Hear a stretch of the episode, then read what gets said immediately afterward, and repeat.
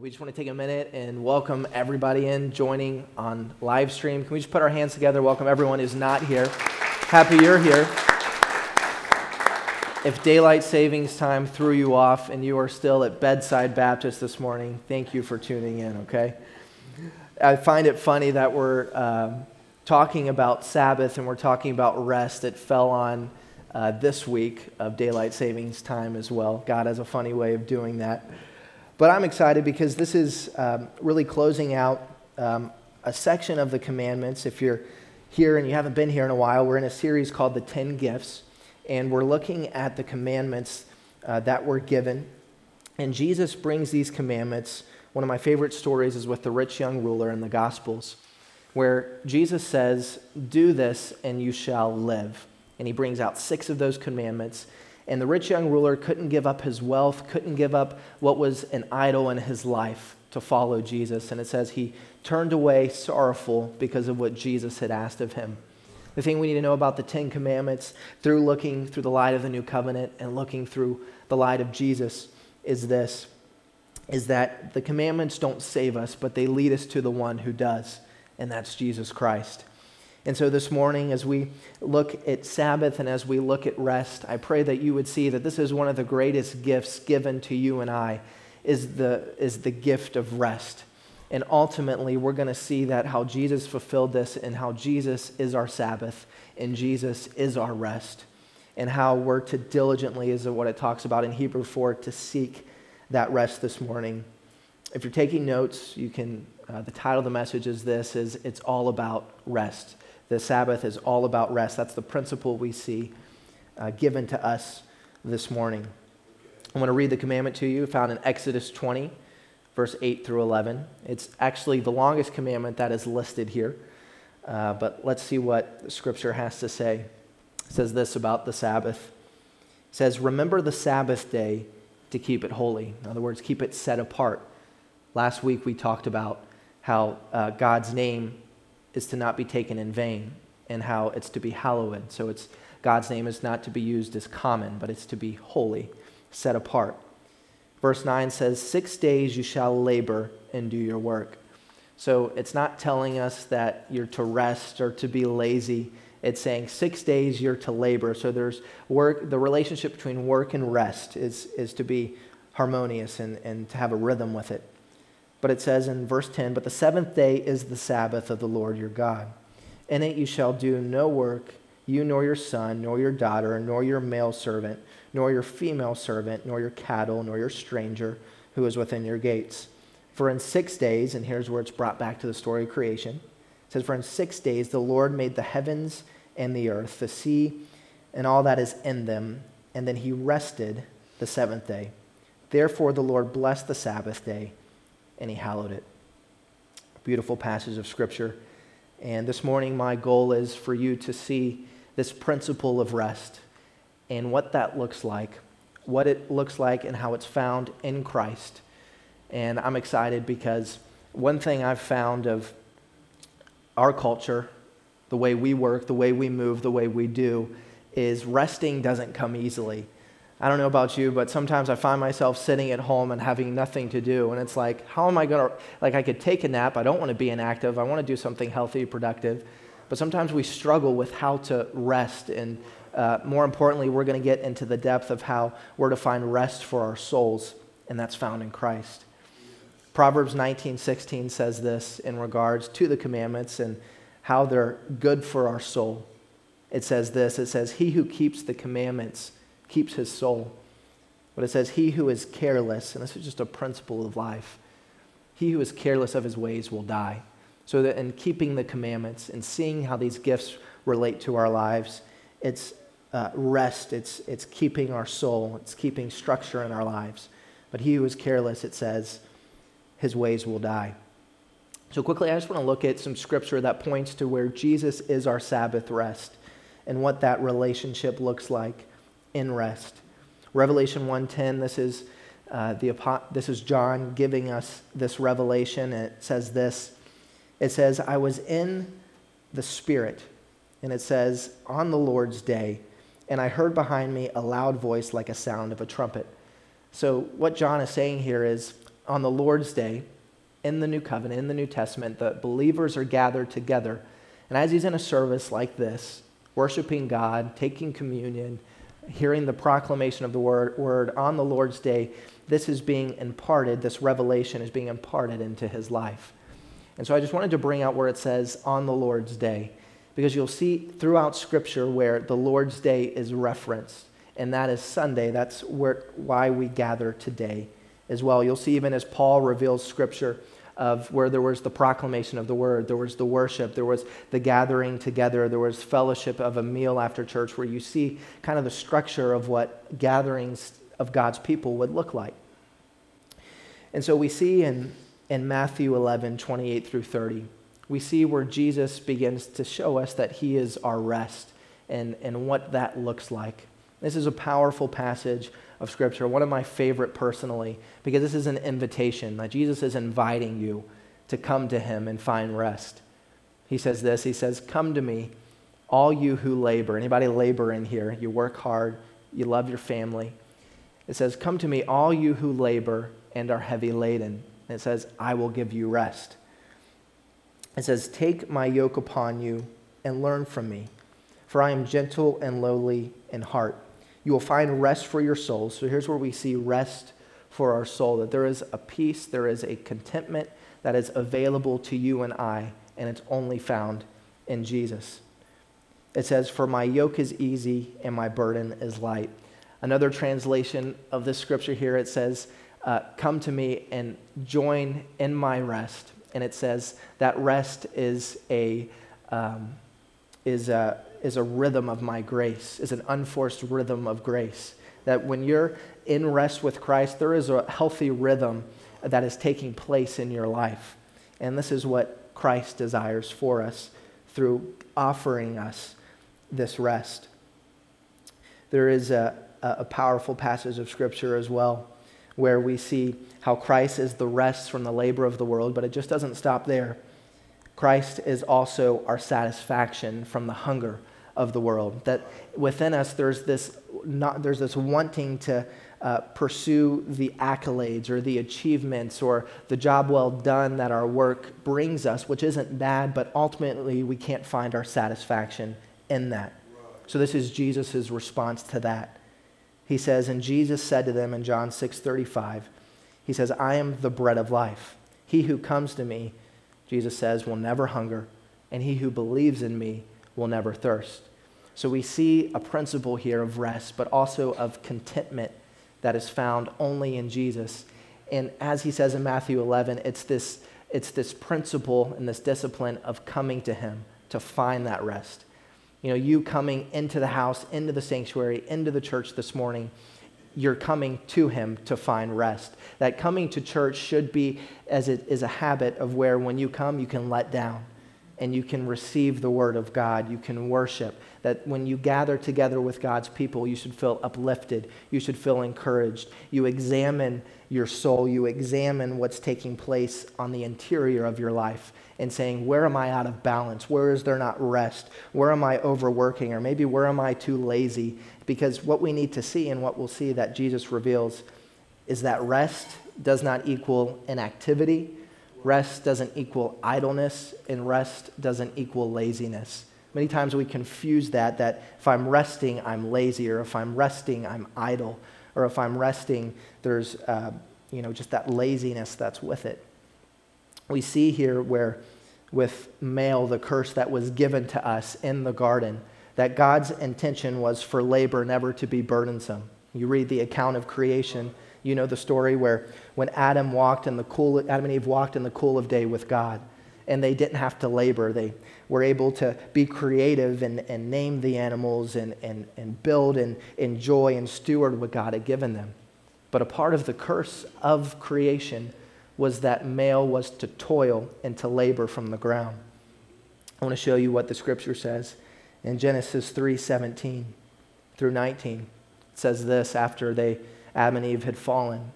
It says, He told the man, and I've used this scripture out of context before, and you're going to see here in a minute.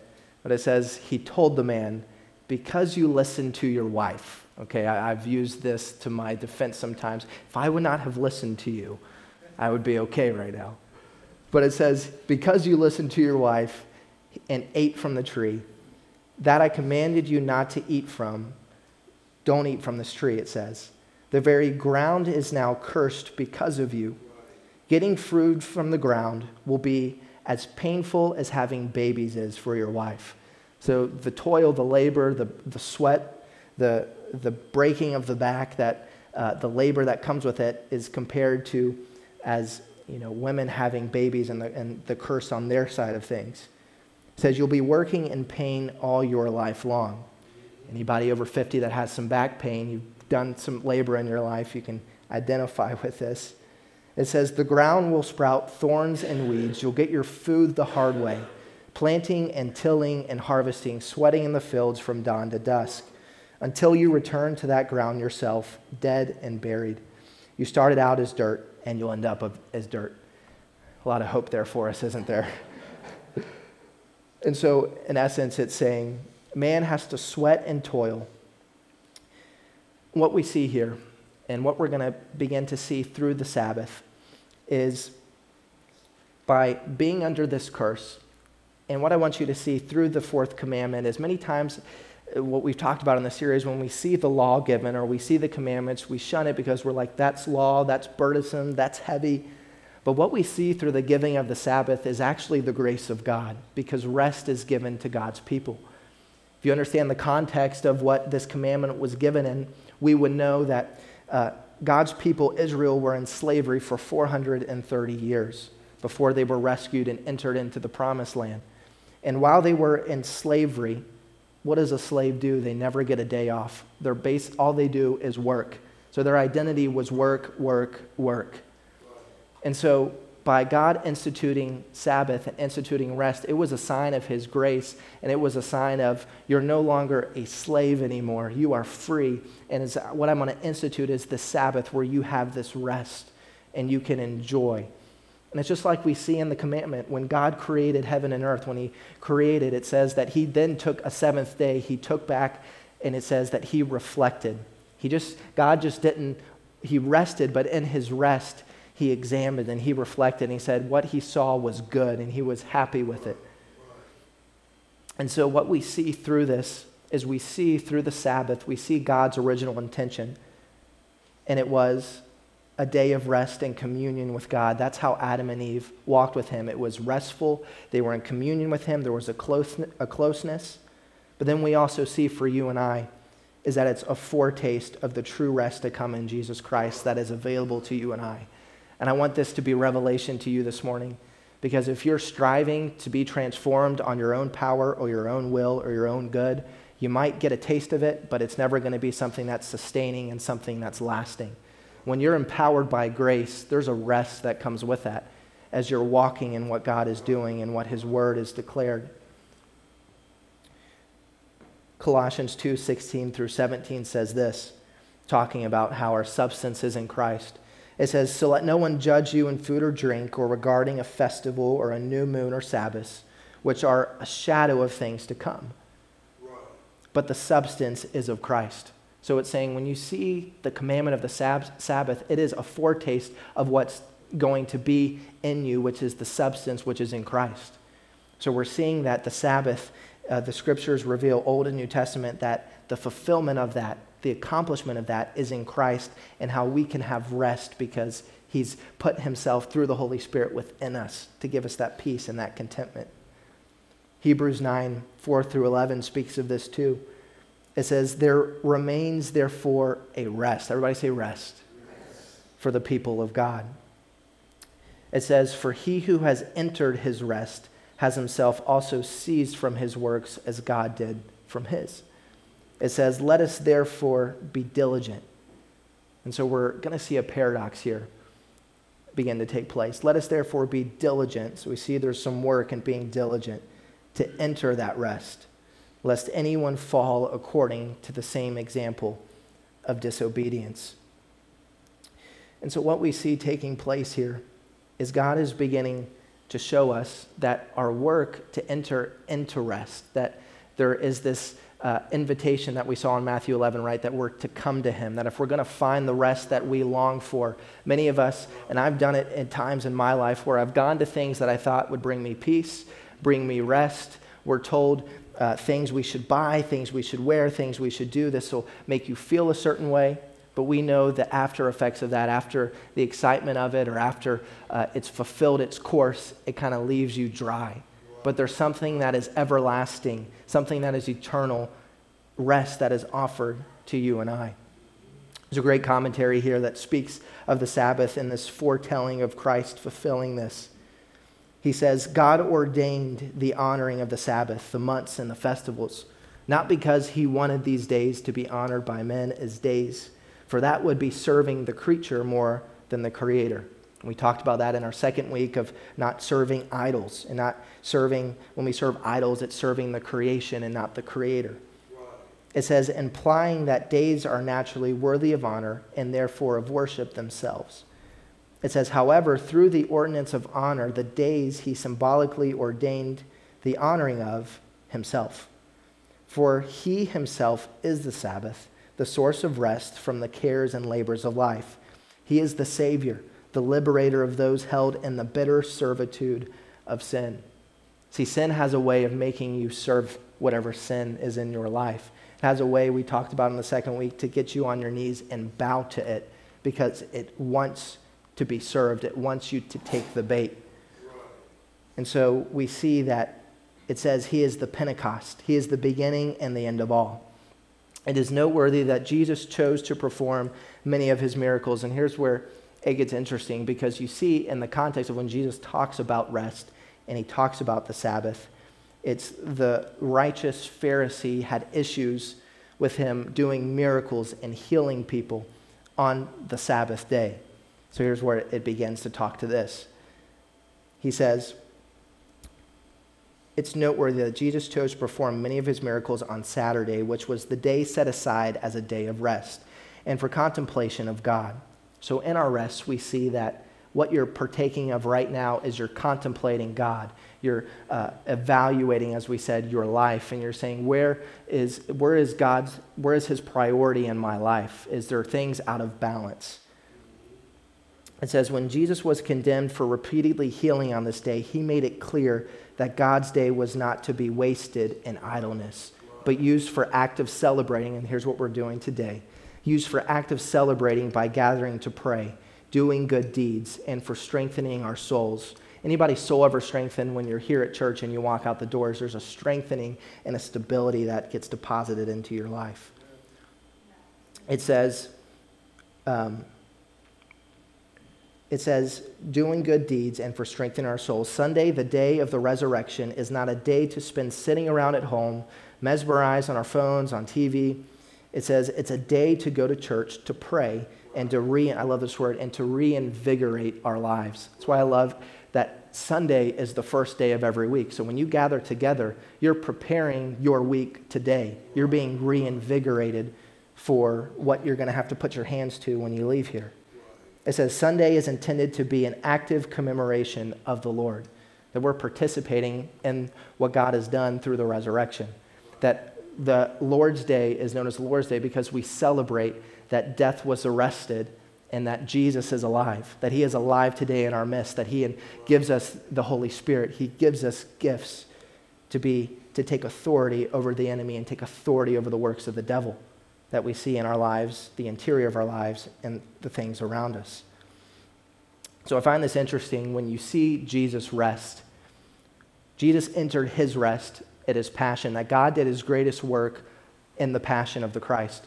When Christ carried the cross, when he was crucified, and his last statement on the cross was, It is finished. So when he declared the words, It is finished, that is when Christ entered his rest. Well, I began to study and I began to look into what did Christ do when he was in the place of rest? Was he just idle? Was he nowhere to be seen, nowhere to be heard? Well, Scripture speaks to what Christ did in his rest, and this speaks to what you and I are to do in our rest. Look what 1 Peter 3:18 says. It says, "For Christ also died for the sins for our sins once and for all, the righteous for the unrighteous, that he might bring us to God, being put to death in the flesh, but made alive in the spirit. Here's where we see the work of Christ. It says, In which he went and he preached to the spirits in prison. So on the Sabbath, on rest, that Saturday when Jesus lay in the tomb, he ascended into what the church calls the harrowing of Hades, or the harrowing of those in hell, those that haven't had a chance to hear the gospel and see what Jesus, the work that he's done.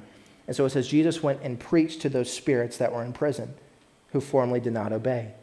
Verse 4 6 says, that for this is why the gospel was preached even to the dead, that though judged in the flesh like men, they might live in the Spirit of God. So we see Jesus is active in his rest, just as he is today. Jesus is resting at the right hand of the Father, but through the Holy Spirit, he is very active in our lives. He is moving, doing, comforting. He's our paraclete. He's working as our helper. He's empowering us. He's speaking to us. He's making his word come alive to us.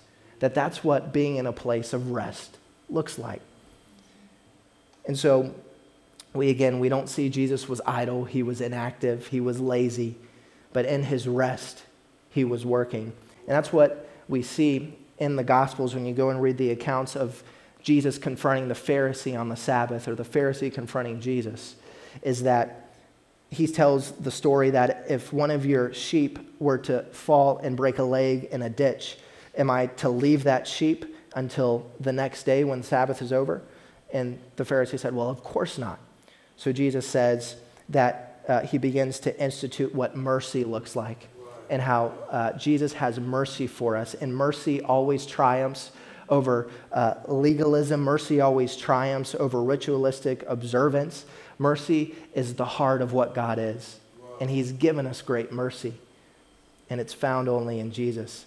So the paradox we see of what we read in Hebrews is this it's to struggle, we have to struggle daily to rest eternally to struggle daily to rest eternally. So, what does that look like?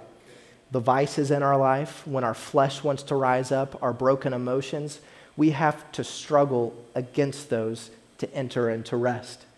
And it's only in Jesus that he gives us the way to control our tongue, to not respond in anger.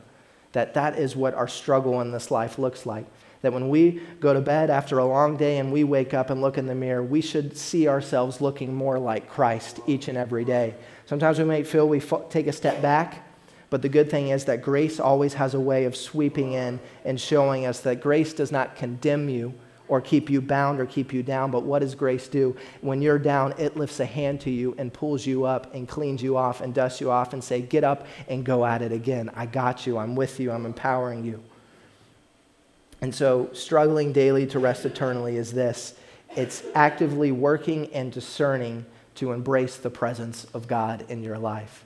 It's actively working and discerning to embrace the presence of God. A great quote, Kenny, if you throw it up, is this as it speaks of this rest. It says, Rest has little to do with the absence of conflict or pain. Many times we think, if I can just get away from the pain, the conflict, the disaster, the storm in my life, then I can finally rest. If I can just get under a palm tree, things will magically just get better. But we know that Jesus says, Take heart, I've overcome the world, right?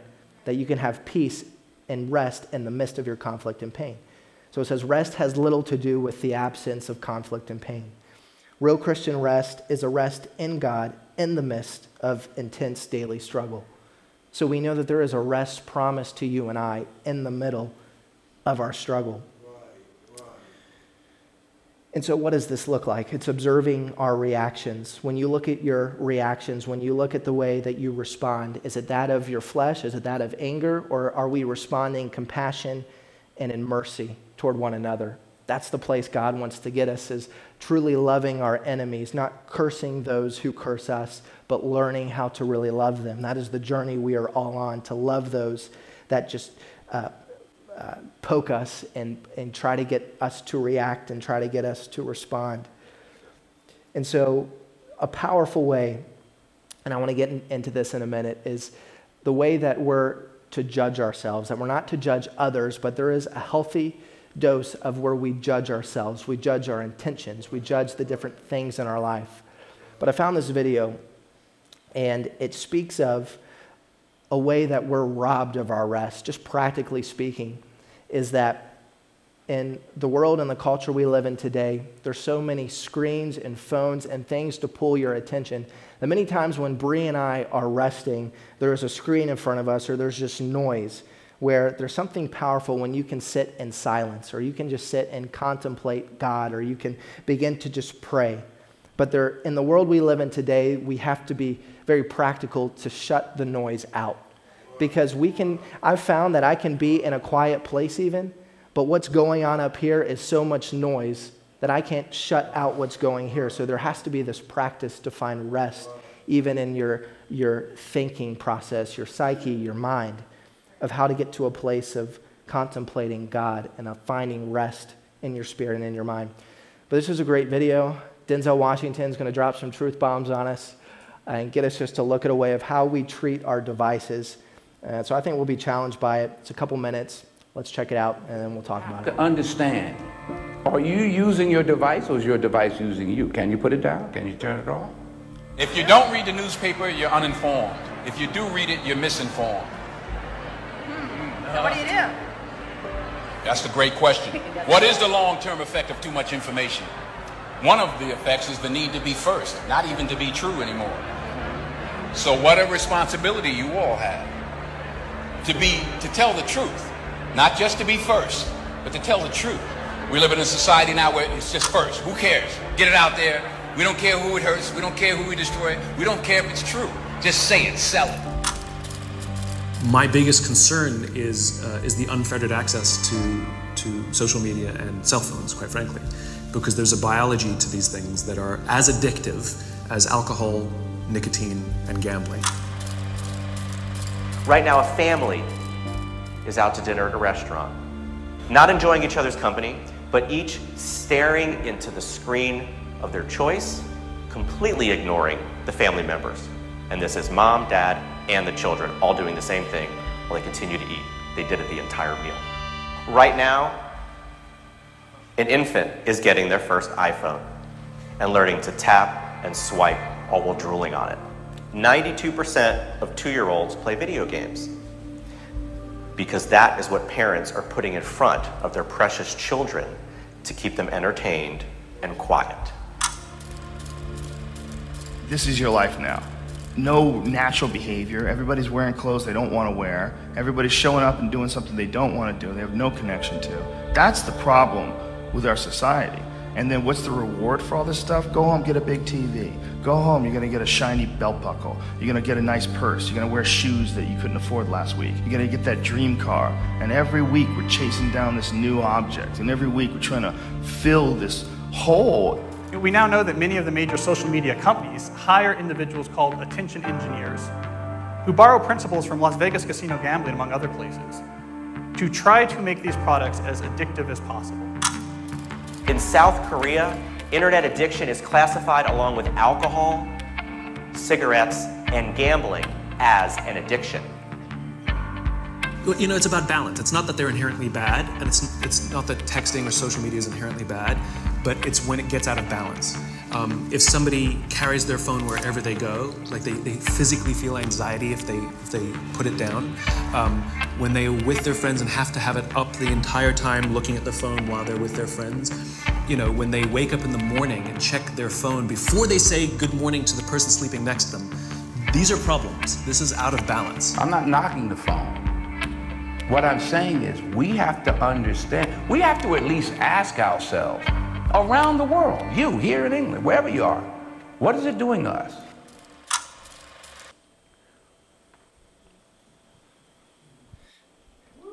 I don't know, it definitely challenged me. But one thing that really grabbed my attention was that our culture institutes attention getters and the algorithms, the way socials are designed to grab your attention and to pull you in and to get you to buy their product. You know, that's the world we live in is it's always trying to grab your attention, trying to sell you something.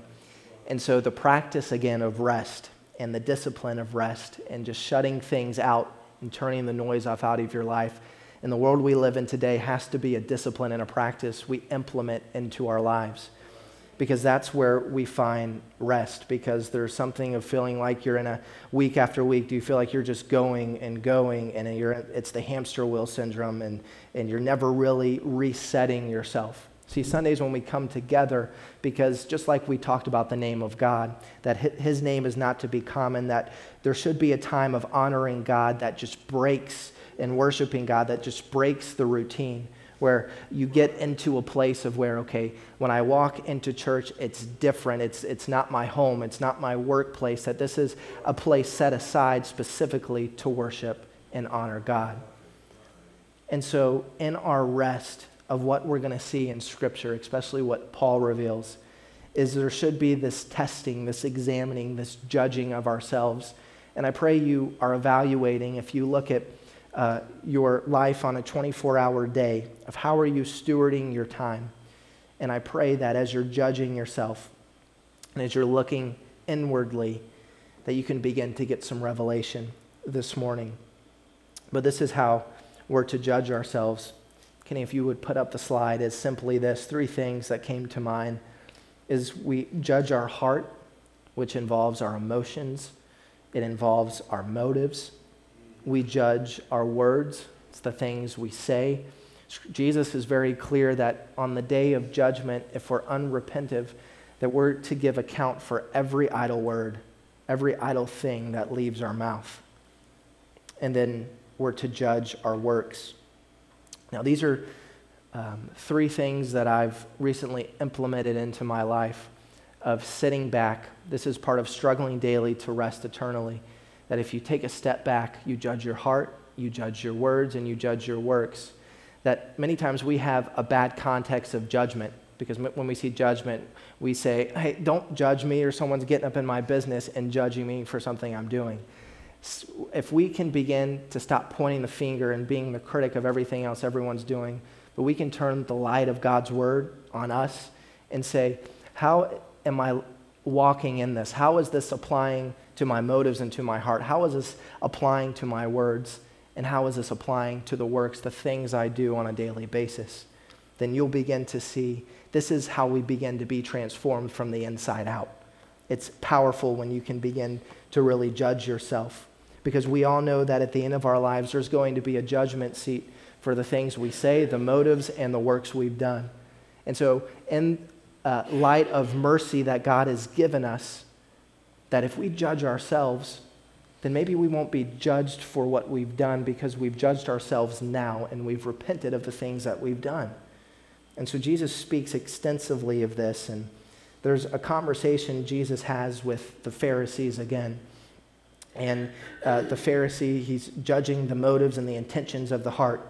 And that's where we see Jesus with an exclamation point when you go and read it. He says, You brood of vipers. He calls the Pharisee a brood of vipers, basically, you who are doing Satan's work. And this is a Pharisee, one who keeps the law, one who is righteous. And so, I myself, when I was reading this, I don't want to be accounted for a brood of vipers because of the things that were coming from my heart, my words, and my works. So, to struggle daily, we have to struggle daily to rest eternally. You know, when we look at our works, our works are the fruits that come from our lives. Pastor Joyce in our renewal night talked about the fig tree that was cursed at the root and how what is the fruit of our lives? What, when you take a step back and you contemplate your life or you examine yourself and you're looking at your works, what are the fruit of what you're doing? What's the fruit of what's coming out of your mouth? What's the fruit of your motives? What's the fruit of your works? That we're to judge a tree, us, our tree, by its fruit. So when you're judging yourself, saying, What is the fruit coming off my life? Is it honoring God or is it dishonoring God? And so I pray that this is the sermon of my life every day, that I'm doing these things and I'm actively asking these questions. I'm going to leave you with the scripture and Bree if you come. It says this, 2 Corinthians 13 5, and this is where we get this principle of judging. Paul says loud and clear as he's ending his letter to the church in Corinth. He says, Examine yourself as to whether you are in the faith. So you're judging, you're examining yourself. And he says again, Test yourself. Do you not know yourselves that Jesus Christ is in you? So it's saying, Why are you doing these things when you're a temple of God. You're a, Christ is in you, the Holy Spirit is within you. It says, unless indeed you are disqualified. So we see that there's this principle of examining ourselves, that the enemy wants to rob you from the rest, from the satisfaction that is given to you through Jesus Christ. He wants to not only rob you in the present day, but he wants to rob your soul from ever entering into heavenly rest when your body lays down for its ultimate rest. And so, in this life today, in our world today, we have to examine ourselves. Are we operating? Are our works, are our motives, are our words lining up to what we see Jesus reveal? And then it's to test ourselves in it. One of the best ways I test myself, sometimes I'll have uh, time with Bree, my wife, and say, hey, did I hurt you this week? Did I love you this week? Were there things I said that maybe I didn't know, but I was poking you and maybe stirring something in you? So it's kind of having tough conversation with those closest to you, like, hey, what do you see? Are you, do you feel the wrong motive here? Is there something you're getting from the works I'm doing, maybe out of my ignorance of having people help you judge yourself that you trust and that you see? And so, again, my prayer is, is that when you see that Jesus is our Sabbath rest, that he has fulfilled this, that if you're feeling stirred or you're always on edge emotionally, you're always edge because of an insecurity, that you would begin to take the invitation of Jesus where it says, Come to me, all you who are heavy laden. And it's a promise here. He says, I will give you this rest. And he's not calling you again into a laziness or he's not calling you into an idleness but is an, an active participation in saying, How am I embracing the presence of God in my life? And so this morning, I want to pray with you. And Kenny, I want you to put that uh, points back up on the screen. I just want to take a few minutes here while we're in the silence. Bree, if you would just kind of play for us. And I want to take a moment where we practice resting in Christ. So just take a moment between you and God. Close your eyes and just ask the Holy Spirit, how, how am I to judge my heart this morning? How am I to judge my words? Or how am I judging the works in my life? And I believe with his presence here this morning, if you allow him to poke, let him give him access into your life, he'll bring things to the surface of our motives, of our words, or of our works. That this is the struggle we're to participate in daily so that we can enter into the rest that Christ has promised us. Jesus, right now, as we practice, as we struggle, Holy Spirit, I ask that you would bring things to the surface, that we would examine our tree and what fruit are we bearing? What idle words are leaving our mouth that aren't advancing the kingdom of God, that aren't bringing honor to Christ? God, I pray that you even teach us to guard our tongue as it speaks of in the book of James, that the tongue is a powerful rudder for our lives, that words have power of life or words can cause death. God, teach us to harness our tongue. Teach us to be silent before we speak, to examine what words are coming out of our mouth. God, in our works, as we look throughout the works that we're going to do today, our jobs, our careers, what we're going to put our hands to, how are we loving our spouses? How are we loving our families, our children? God, I pray that we would examine those works. And anything that isn't lining up with the Word of God, you're so gracefully convict us and then teach us of what love looks like. Holy Spirit, we give you access to our motives, our heart. God, let us not be like a Pharisee where we think we're doing everything by the T but what's inside of us is disgusting. The motives are wrong, the motives are missing the point of it. Maybe we lack in showing mercy. God, let us walk in the compassion and the mercy and the love that you've shown us. Let us walk in forgiveness in everything and with everyone. We don't want to build a barrier and a fence around our life, Father. God, we want to struggle daily to enter into this rest. I pray that we would take this and we would contemplate in our lives. In Jesus' name we pray. Everybody said, Amen. Well, I pray this just wouldn't be a message this morning, but you would take this into that chair time, into your quiet time, and you would ask yourself these three qu- questions on a daily basis. You would examine those parts of your life because the gospel just doesn't leave us empty handed. The gospel transforms everything about us, it transforms all those areas of our life. So, again, when we look in the mirror, we see more of Jesus and not more of Garrett on a daily basis. That he loves us that much, that he gives us the power through the Holy Spirit to become more like Christ. And so this morning, I want to share um, some things with you in regards to giving. We've been having a, a powerful class on the legacy.